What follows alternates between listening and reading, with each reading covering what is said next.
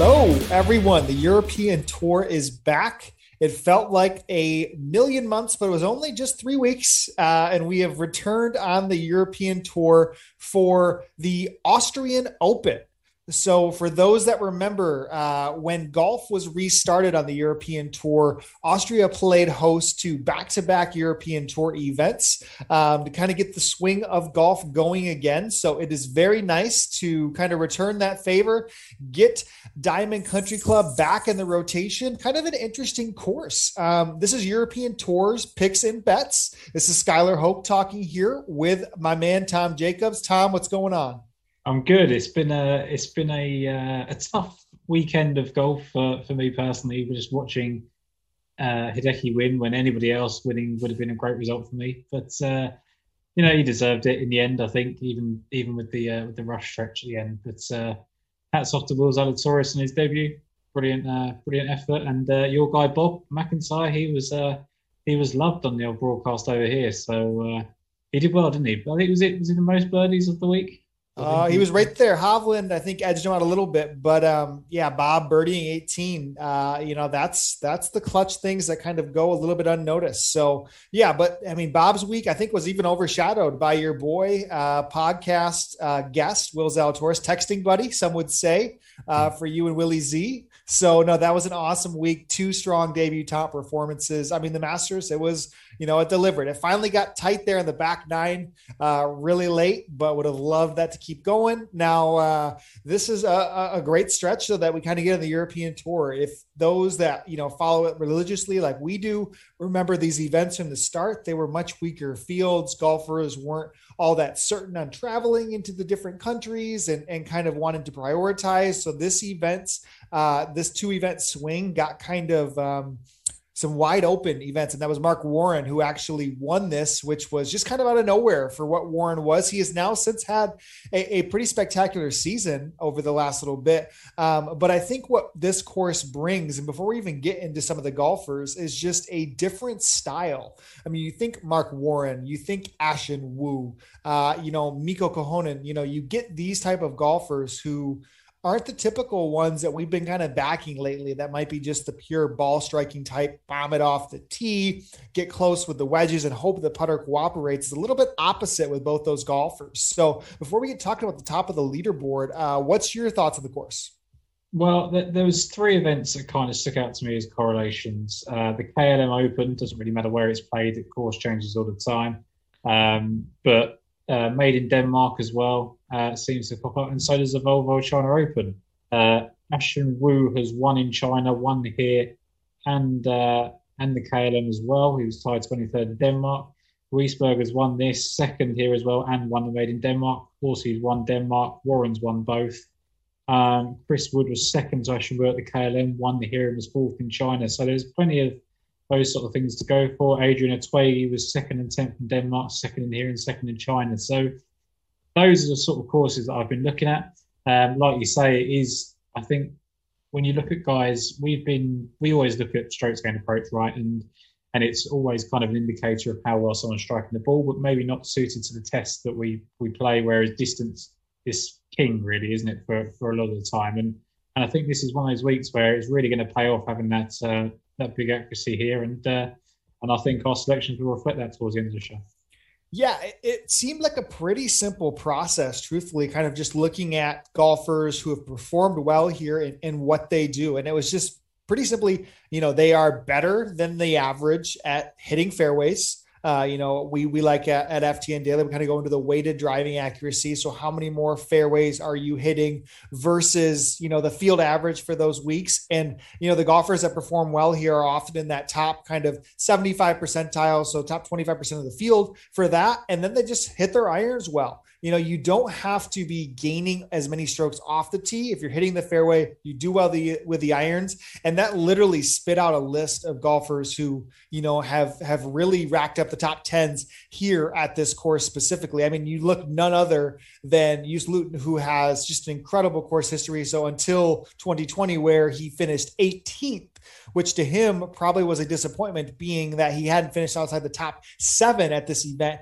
in the prior decade. Um, so that just kind of says everything you need to know, in my opinion, about what's to attack. And when we look at this event in particular, the other thing that it says is this thing could be pretty wide open because we see one of the most talented golfers on the European tour, one of the Belgian bombers in Thomas Detry, leading the field at eight to one.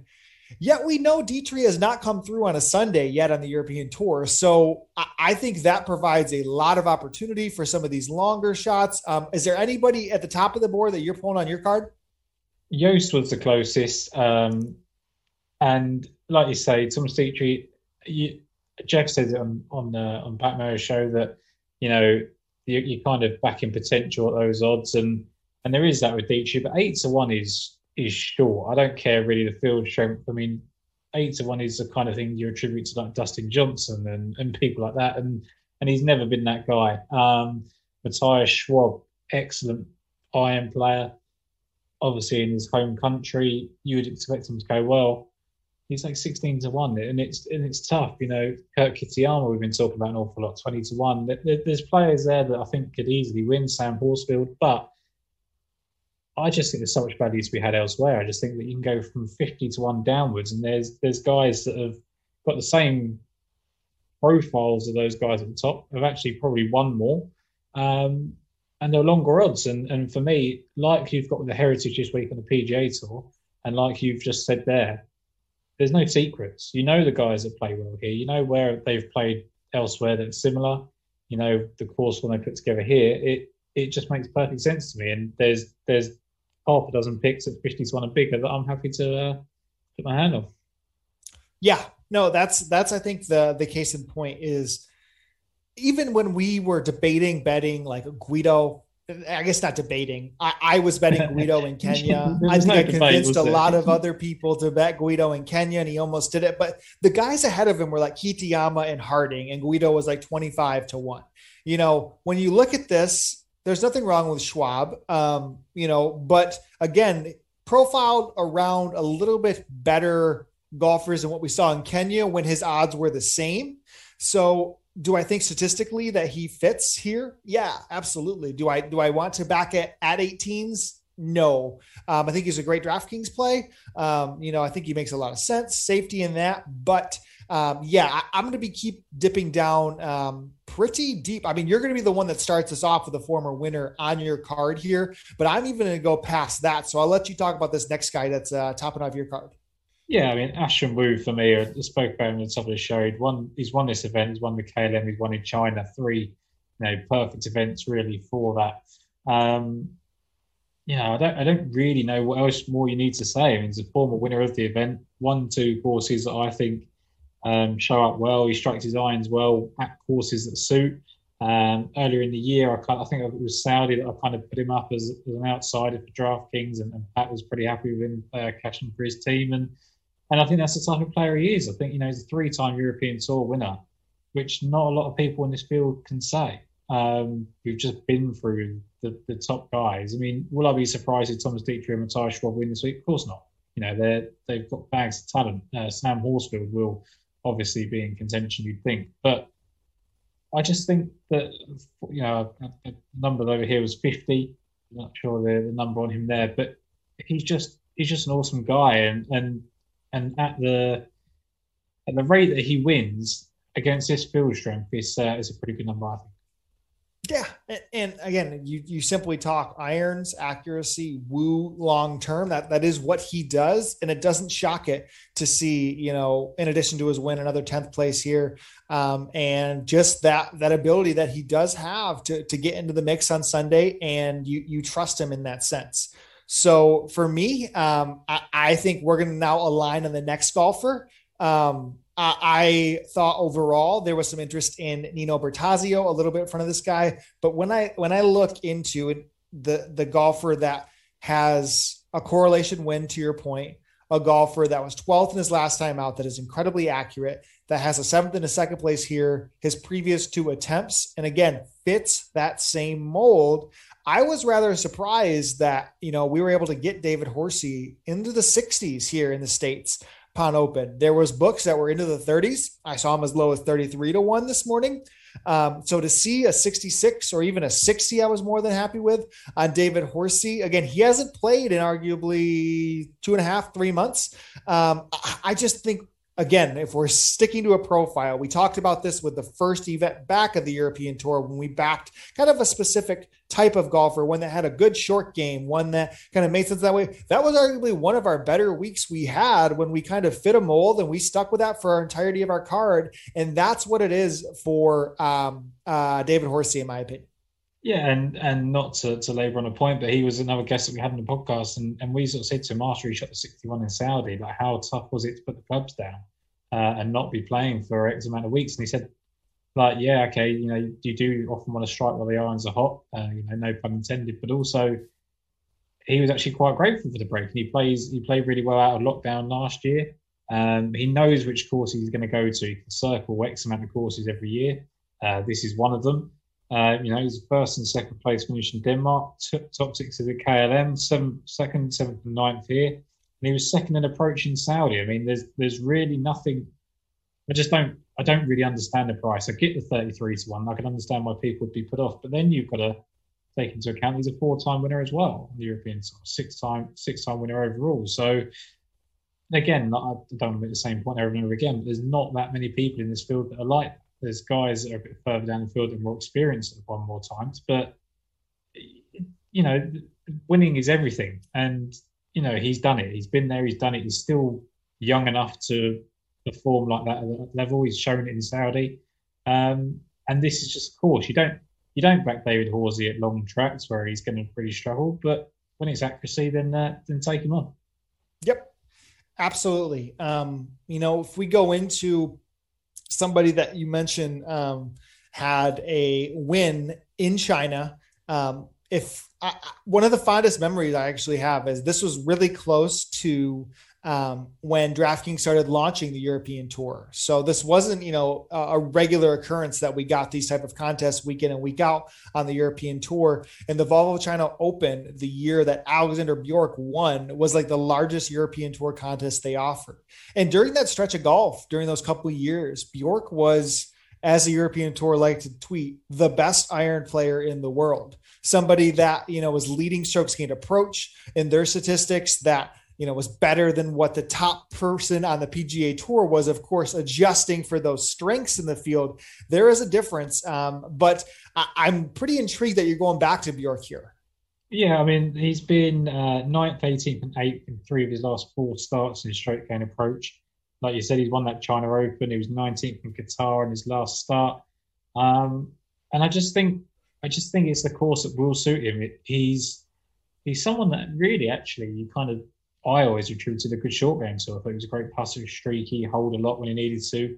Um, and that's kind of been his downfall at the moment. So if he can get that back up to a reasonable level uh, and take advantage of these irons, then this for me looks like a great, uh, great force fit for him. I mean, there was, I think Ashun Wu was probably a stronger case and, and a similar price. So if you just took one over the other, I'd understand. But for me, I just thought there was plenty of value. The guys are so short at the top of the betting. I just thought there was a couple of guys around here in Wu, Horsey, and uh, Bjork that really you could just start your cart with and go from there.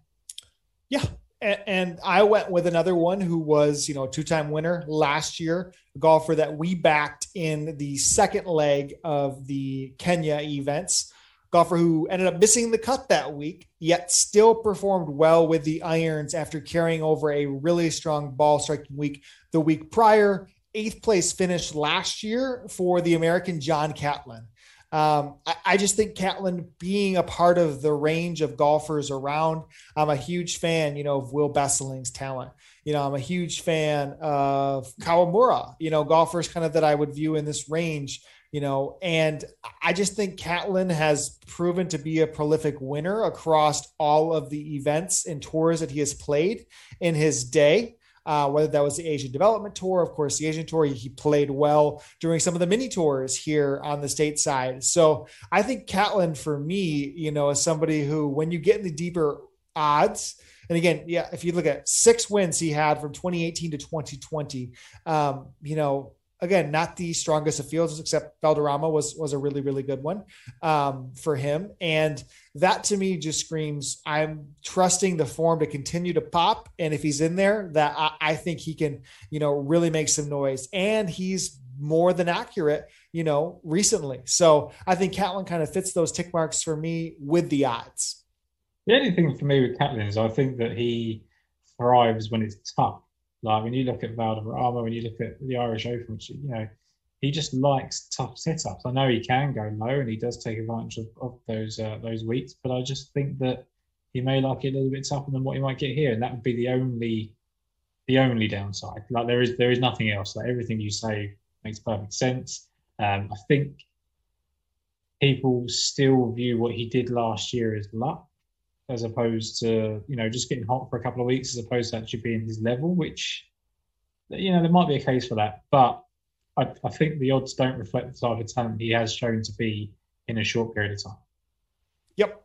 I think you hit the nail on the head with that. Um, and then to me um, we're going to align on one more deep one. I, am starting off um, in triple digits here for the next one. A golfer that similar to Catlin, obviously not with the the winning side of things, but a golfer that I think places more or top tens more than uh, the odds really give it reflective. And this was interesting because he wasn't priced in on Bet 365 to start the morning. So it left some of the American books kind of on an island trying to price up Sebastian Garcia Rodriguez a golfer who did incredibly well back to back weeks um, in Kenya. I mean, if you look at his performances, you see that you know, in addition to really good irons, it was fourth and 14th place finish for him and a fourth place finish last year. And again, is that a simple way to pretty much, you know, decide on a golfer? Good form recently, good form here in the last event. Sure. Um, but you know, if you look at what Garcia Rodriguez has done, you know, he had 2019 was spectacular in my opinion for him. You know, six top three finishes in 32 events, five other top tens. Did that again with three top tens and 20 events last year, one for three so far uh, in 2021, including, you know, a 14th place in that other event. So a good stretch of recent form. And, and again, he just seems to sneak his way onto leaderboards more often than not. So at 100 to 1, again, getting that each way, if you talk about a 25 to 1 for a top five finish, that is something that I can get behind with with a golfer that seemingly in that first page of the leaderboard more than he should be as his price says. Yeah, absolutely. I think he's a he's a fantastic talent. He's someone that we probably haven't seen the best of yet, despite the fact he's played some great golf. And yeah, you know, the price certainly, you know, responds to that. Gonzalo Fernandez Castaño. Um, we talk about people having a win record um, that far exceeds their price. He's a seven-time European Tour winner not going to make the same point again about the people that haven't won and, and are above him. He was hitting the irons so well, backed him for the first leg uh, in Kenya and he missed the putt. And then he came right back and played really well for the second week. And uh, in the two weeks he made the kind of three week stretch, he was second and first in strokes gained approach. So if he can get that putter working, which has generally been a hallmark of his game um, back when he had all those victories, I mean, he's had, uh, you know, 15th and the 21st place finish at the course. He's a KLM Open winner um, two seconds in China, 18th in Denmark in 2019, when he really wasn't in great form. And he's really steadied the ship now after a really tough time out in America. Um, and for me, I just thought he was a big enough price. If he hits the irons anywhere near what he's been hitting in recent weeks, um, then this is going to be right up his street. Because I think, I think what he was doing in those weeks uh, with his irons didn't really, not not suited because obviously hitting good irons works everywhere, but it wasn't as advantageous as it would be in this event. I think that's uh, really key here. Yeah, and, and, again, I think when we look at this event as a whole, following a mold of what we're looking at with some of these deeper guys who have shown abilities to place, win over the European Tour stretch, or are really accurate, you know, good iron players that can get there. Or maybe we just go out of left field with this pick here, and it's somebody that Tom I'm going to convince him over the next, you know, 90 seconds here. And it's a golfer we backed for both weeks in Kenya, who then got uh, an appearance, you know, in Austria to open up and, you know, made the cut. Nothing all that spectacular. But you know, the Challenge Tour reigning winner and Ondrej Lieser. Um, what Lieser has done on the European Tour over those two events, um, you know, in Kenya wasn't anything all that great, but there were extreme flashes. You know, a pair of 66s to kind of, uh, you know, set a pretty good ability to make the cut. He battled for the cut that second time. I mean, 66 would have been tied for, you know, like a top 20 round on the day. Same thing uh, when he did that on Saturday, actually more like a top 10 round of the day. And then he finished uh, incredibly well for the Magical Kenya Open, where that included an albatross when he went minus six in a four hole stretch in that final round um, to really light things up um, and have what I think he had a second best round of the day to Sebastian Garcia Rodriguez on that Sunday. So I think the price for the talent, the back to back winner to close out the Challenge Tour last year was the fourth place the year before, has won on the uh, Pro Golf Tour as well. I, I just, you know, that, that overall talent that he possesses, I will take another shot at the 150s, 125s. He's out there too, more than okay with that. I'm just not giving up just yet, Tom.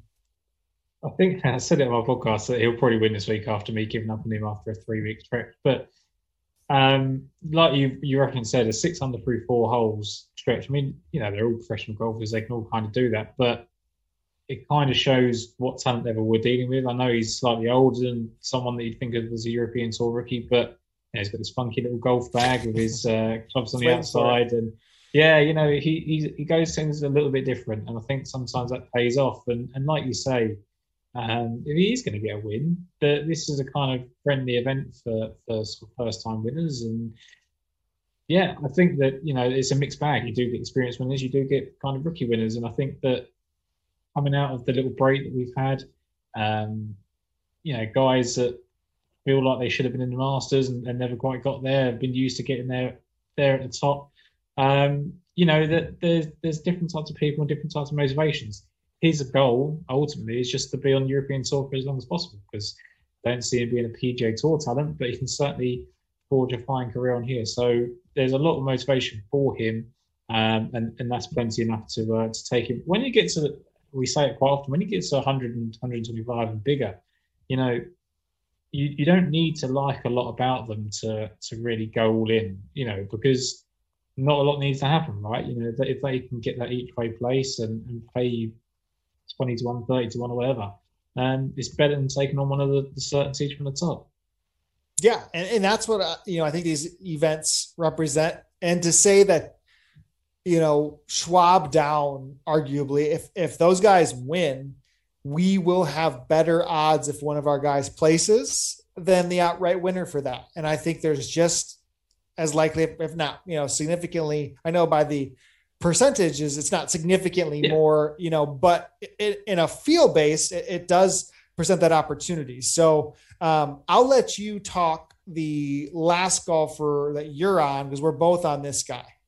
So it's Ashley Chesters, and I remember being at the Open Championship. I think 2015. I think it was St Andrews, and that's still his best finish. Was tied 12th. It's still his best OWGR uh, ranking finish, but he's he's a good talent. He's a really good player, and we just spoken about Fernandez Castano and how his his strokes gained approach numbers should come to the fore uh, in this event, and that should be exactly true for Chesters as well. Um, he's been seventh and 28th for this event, which is obviously a positive. Ninth in Denmark, 15th for the KLM, so it fits all the courses I like.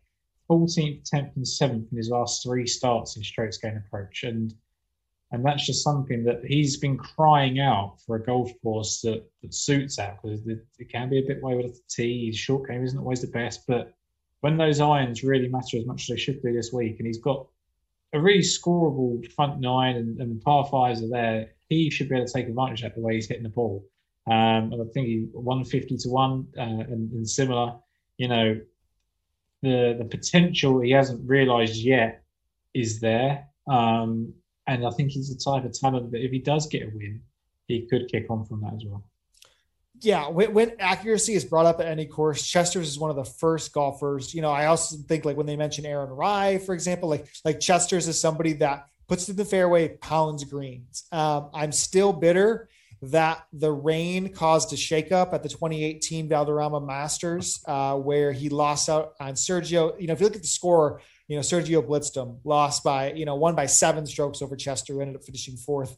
That was also the week Brooks Koepka won the CJ Cup. And that would have been like one of my favorite doubles I had that week. And it would have, you know, maybe, maybe bought us, you know, a nice little little car or something had mm-hmm. Chesters decided to win that week. But he'll he'll make up for it if he can win, you know, at the 150s and 200s that are presented. Uh, I'm going to go with two more golfers. Uh, I'm going to go one that is another similar mold, one of the more accurate guys on tour, a golfer who popped up in Kenya, a golfer who popped up the first time played here. Um, that's Darius Van Driel. Um, again, European tour I guess, you know, not too much experience despite being 31 years old. Um, Tom, can you recall where Van Driel's best European tour finishes? This is a trivia question. I'm putting you on the spot. Is it going to be the Euram Bank? Nope. Well, from let's let me. I, I know this one. Unless he finished second there, then this is not. So let me double check. Should have I done my research more?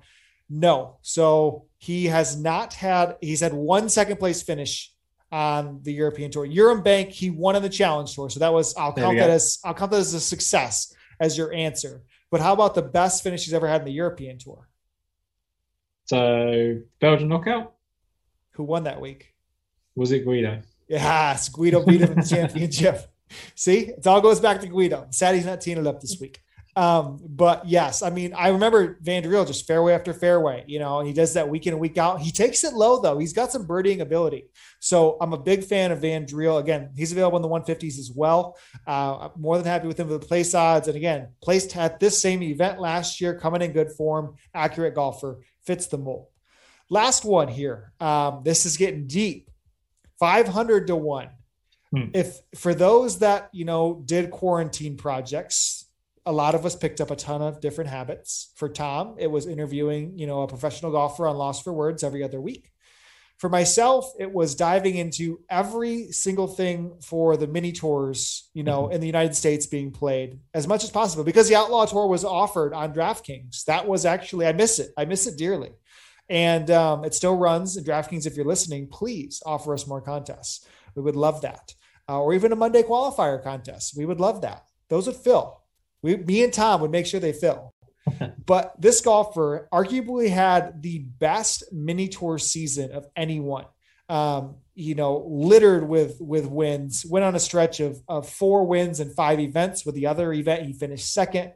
Was doing it in Florida. Was doing it in California. Um, and then he had a spot start on the European Tour last fall. Um, golfer by the name of Austin Batista, little guy, real little guy. And Batista was in the peak of his form um, when he played that event. He ended up finishing 40th, but he lit the world on fire with birdies. I, I swear to you, he got in the top five at one point. Um, and, you know, that week, again, a weaker field at the South African Open, but it just showed the upside he possesses. Um, you know, he's not in the same type of form right now as what he was when he went over to South Africa. But I really think that talent he possesses is worth a top 20 bet. Um, you know, 500s, you know, with the each way, you're getting 125 to one on that. Um, I just think this kid is incredibly talented. Took some time off of professional golf, made his way back last year and just has been, you know, on a resurgence since. So um, that to me is somebody in that situation I'm always going to back. Uh, because 500s, you know, you don't have to throw much on it to, to really make a huge payday. So Austin Batista round out my card for the week. I just find it incredibly hilarious. He's such a little guy, and his name's Batista. It just makes you think of this, you know, big mm. wrestler and yeah, Guardians of the Galaxy. Yeah. But, um, look, like I said to you before, and like I just said on here, it doesn't matter at this point. If, if there's any one thing that you like, if it's the fact that he literally played a shot that you remember that stuck in your mind, and it's 500 to one, it really doesn't matter. You know, there, there's just so much you can do at that price range. You can top 20 it, you can top 10 it, you can put him in your DraftKings teams. People are not going to pick him. He's going to be 0.1% owned, you know. And it, you know, like you said, he showed the talent at the South African Open. It's not like he, he turned up and played terribly and, and everything done the mini tours didn't matter anymore. You know, he had that one chance. He, he finished top 40. He played much better than top 40 suggests. And and that's a massive thing that we we kind of have to do. It's like when you see a miscut on on the form line, everyone kind of goes, "Well, we play rubbish," and no miscuts are equal. There's guys that miss a cut by one, there's guys that miss the cut by eight, and you have to really, you do have to delve into it because it's so easy. You look at like Patrick Cantlay as, as an example. Like he played terribly last week at Augusta, but he's been absolutely awesome leading up to that. He's the perfect mold for the heritage, and people are just going to strike a name for him because he's 16 to 1 and he's missed a cut. Well, this guy's 500 to 1. Um, and he didn't even miss the cut when we're talking about the Europeans. So, yeah, I mean, great. You know, hopefully uh, lives up to the name and uh, we can uh, you can cash some money and maybe I'll just join him as well. Because yeah, if he's 500 to 1 there, he'll be a 1,000 to 1 over here. And uh, can oh, yeah. And, and that, um, you know, when the DraftKings specific side, you brought it up again, he'll he'll probably be one percent, you know, less than that potentially. And there's two thousand or fourteen hundred and seventy people in that contest. So South African Open had that similar contest. I, I rostered two golfers of that similar mold in Batista and Casey Jarvis, who's South African amateur, and I was like one of the only people that roster each of them, and I won that contest for the week because of you know the low six of sixes and these guys getting getting through and making some noise, and and those are the opportunities that they don't, especially especially on DraftKings, they do not have to even finish top 20 to give you a return on investment when they're going to be. I mean, DraftKings should be releasing salaries right now. Let's see. Batista's price is 6100 yeah you know as as close to the minimum pretty much as you can get so um, that to me kind of just puts a bow on on what we think is going to be ahead of this week so tom let's run down your card one more time yeah, so I've got Ashun Wu, I've got Alexander Bjork, David Horsey, Gonzalo Fernandez Castano, and Ashley Chester, who we obviously both agree on as well. Awesome. And then I will be going like like you mentioned. So if we go top down, I will be on for the week. Starting up top will be David Horsey together with you at 60s. Then we'll go into John Catlin at 70. We'll have Sebastian Garcia Rodriguez. He was available right around 100. So you opened at 150. If you pulled that one early, he's down almost in the 50s in some spots as well. Um, Darius Van Driel, 150. Ondrej Lieser, 150. Ashley Chester's with you, Tom, 175. And then Austin Bautista, 500 to 1 mixed in that top 20 with him as well. So thank you guys all again for tuning in to this week's show for our Austrian Golf Open. Again, you can subscribe on YouTube, please. Uh, this is the European Tour picks and bets on Mayo Media Network. Please uh, shoot us a like and subscribe there. And then if you like the audio format, you can uh, look into the podcast on your different platforms. This is Daily Fantasy Sports Picks and Bets, the mix. Please feel free to subscribe to that. Follow us on Twitter at SkyhookDFS. Tom, what's your Twitter? Uh, Tom Jacobs 93 and then Lost for Words. You can find that episode yeah. should be up this evening. Um, you know, where him and Jason go deep, alternate shot on my end. A lot of different ways you can find our platforms on, but we're thankful for Pat for offering the opportunity to continue to show the light on the European tour. So thank you guys so much and best of luck this week. Yep, guys, enjoy the events.